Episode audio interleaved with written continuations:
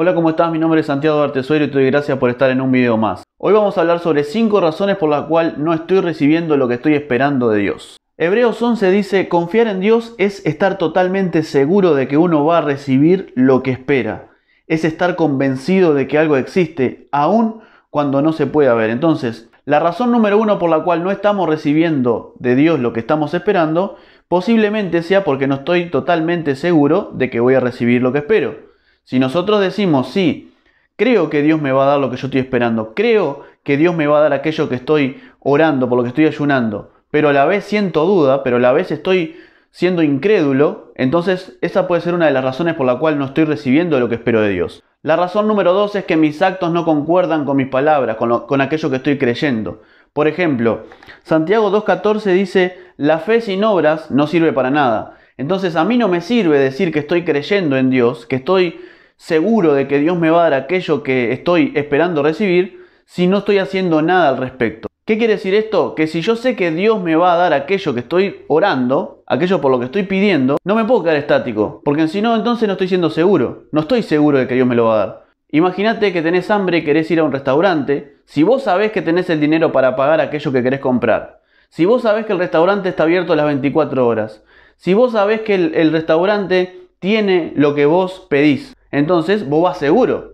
Tenés el dinero, el restaurante está abierto y tiene lo que vos querés. ¿Qué es lo que haces? Vas al restaurante, accionás, tomás un paso de fe, vas convencido de que vas a obtener lo que querés. En nuestra confianza en Dios pasa exactamente lo mismo.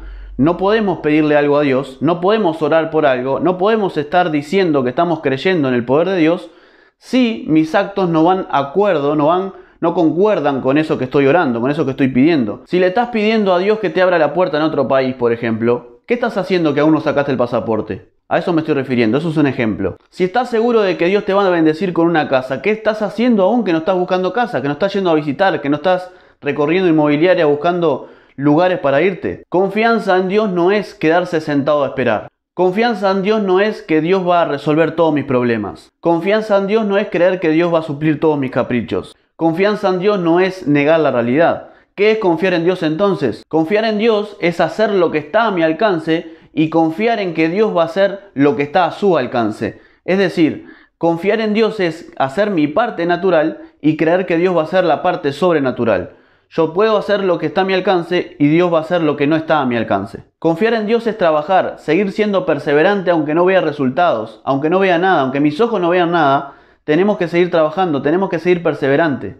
Confiar en Dios es soñar con los pies en la tierra. No podemos soñar cosas ilógicas que van en contra de nuestra realidad. Tenemos que ser, pedir cosas y confiar en Dios conforme al carácter de Dios. No podemos decir, bueno, confío en que el Señor va a mandar un ovni en este momento, o pedirle a Dios que me traiga un millón de dólares con un extraterrestre a la puerta de nuestra casa. Tenemos que ser lógicos, no podemos ser necios. Tenemos que soñar, pero también con los pies en la tierra. Confiar en Dios es hacer su voluntad, crear planes conforme a su voluntad y saber que Él va a dirigir nuestros pasos y que Él tiene mejores planes que los nuestros. Razón número 3 por la cual no estoy recibiendo aquello que espero de Dios. Posiblemente es que he desistido en oración. Posiblemente que he dejado de confiar. Posiblemente estoy diciendo, ¿sabes qué? Ya he pasado mucho tiempo. Hace mucho tiempo que estoy orando. Hace mucho tiempo que estoy esperando. No creo que Dios me lo vaya a resolver. Así que cuando tenemos esa actitud, lo que estamos haciendo es que estamos negándonos al resultado. Tenemos que ser pacientes, tenemos que ser perseverantes, tenemos que seguir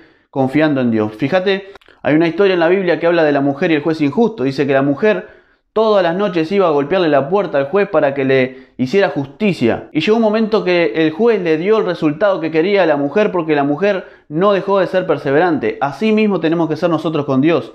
Si estamos orando, si estamos confiando en Dios y sabemos que Dios nos, nos va a dar lo que nosotros estamos pidiendo, tenemos que ser como la mujer y el juez injusto. Si el juez injusto es capaz de dar aquello a una persona, siendo él malo, a una persona, porque la persona ha sido perseverante, cuánto más Dios que es bueno nos va a dar aquello que nosotros estamos buscando, porque somos perseverantes en oración, porque estamos confiando en Él, aun si nuestros ojos no ven los resultados que esperamos. Razón número cuatro por la cual no estamos recibiendo aquello que esperamos de Dios.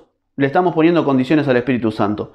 ¿Cómo es esto? Hay veces que nosotros, ¿qué hacemos? Oramos a Dios, Decimos que confiamos en Dios, pero no dejamos obrar al Espíritu Santo. Queremos que Dios haga algo, queremos que el Espíritu Santo nos guíe, pero nosotros ponemos condiciones para que el Espíritu Santo nos bendiga. Señor, quiero que tú me bendigas de esta manera, en este tiempo, de esta forma. Y nosotros cuando le estamos pidiendo algo a Dios, nosotros tenemos que dejarle la libertad al Espíritu Santo a que Él obre como Él quiera. Fíjate lo que hizo María cuando le dijo a Jesús, Jesús, se han quedado sin vino. ¿Y qué hizo María? María fue y le dijo, hagan todo lo que Él les diga. No le puso condiciones a Jesús. Mira Jesús, se quedaron sin vino, así que me parece que tendrías que ir a buscar las vasijas que están allá, llenarlas de aguas hasta arriba y con tu poder convertir esa agua que está ahí en vino. No le dijo nada. María lo que dijo es, Jesús, nos quedamos sin vino. Ahora, como vos lo resuelvas es problema tuyo. Ahora, como vos lo quieras resolver es problema tuyo. Ahora, lo que vos quieras hacer, hacelo como tú quieras. Yo no voy a ponerle condiciones, yo, un simple humano, no voy a ponerle condiciones a un Dios todopoderoso, a un Dios sobrenatural. Entonces, cuando nosotros le estamos pidiendo algo a Dios, no le pongamos condiciones. No le digamos al Espíritu Santo cómo lo tiene que hacer. No esperemos que Dios lo haga de una manera. No le digamos a Dios, Señor, necesito pagar una cuenta. ¿Y será que ganaré la lotería? Señor, necesito pagar una cuenta. ¿Y será que si le tiro una indirecta a esta persona que tiene plata, capaz que me paga? No le pongas condiciones al Espíritu Santo. Confía en Dios y deja que el Espíritu Santo y deja que Dios resuelva y te bendiga como Él quiera. Y número 5, razón número 5 por la cual no estamos recibiendo aquello que esperamos de Dios, es porque estamos pidiendo cosas alejadas de Dios alejadas de los principios de Dios, alejadas de la palabra, alejadas de la voluntad de Dios. El apóstol Santiago decía, ustedes están pidiendo mal, están pidiendo por competencia, están pidiendo por envidia, y por eso no reciben, porque piden y piden mal. Entonces lo que tenemos que hacer es pedirle a Dios cosas conforme a su voluntad, cosas que nos hagan bien a mí, a mi entorno y a los demás. No podemos pedirle al Señor, Señor, estoy deseando que mi suegra se muera. Señor, mandale un meteorito a su casa. No, no podemos pedir eso porque va en contra de la palabra de Dios, va en contra de los principios de Dios. Entonces, tenemos que pedirle cosas conforme a la voluntad de Dios, a lo que está escrito en la palabra de Dios, al carácter de Dios, alineado al carácter de Dios. Esto era lo que yo te quería compartir. Espero que te haya servido, espero que estos cinco puntos te hayan servido para que tú a partir de ahora puedas pedirle bien a Dios, que hayas podido afirmar tu fe, que hayas podido afirmar tu confianza en Dios y puedas recibir aquello que estás esperando de Dios. Así que si te ha gustado este video te pido que te suscribas, que le des like, que me dejes tu comentario y que lo compartas con alguien más, con alguien que esté orando, perseverando, buscando una respuesta de Dios y aún no la ha recibido. Te espero en el próximo video, mi nombre es Santiago Bartesueiro.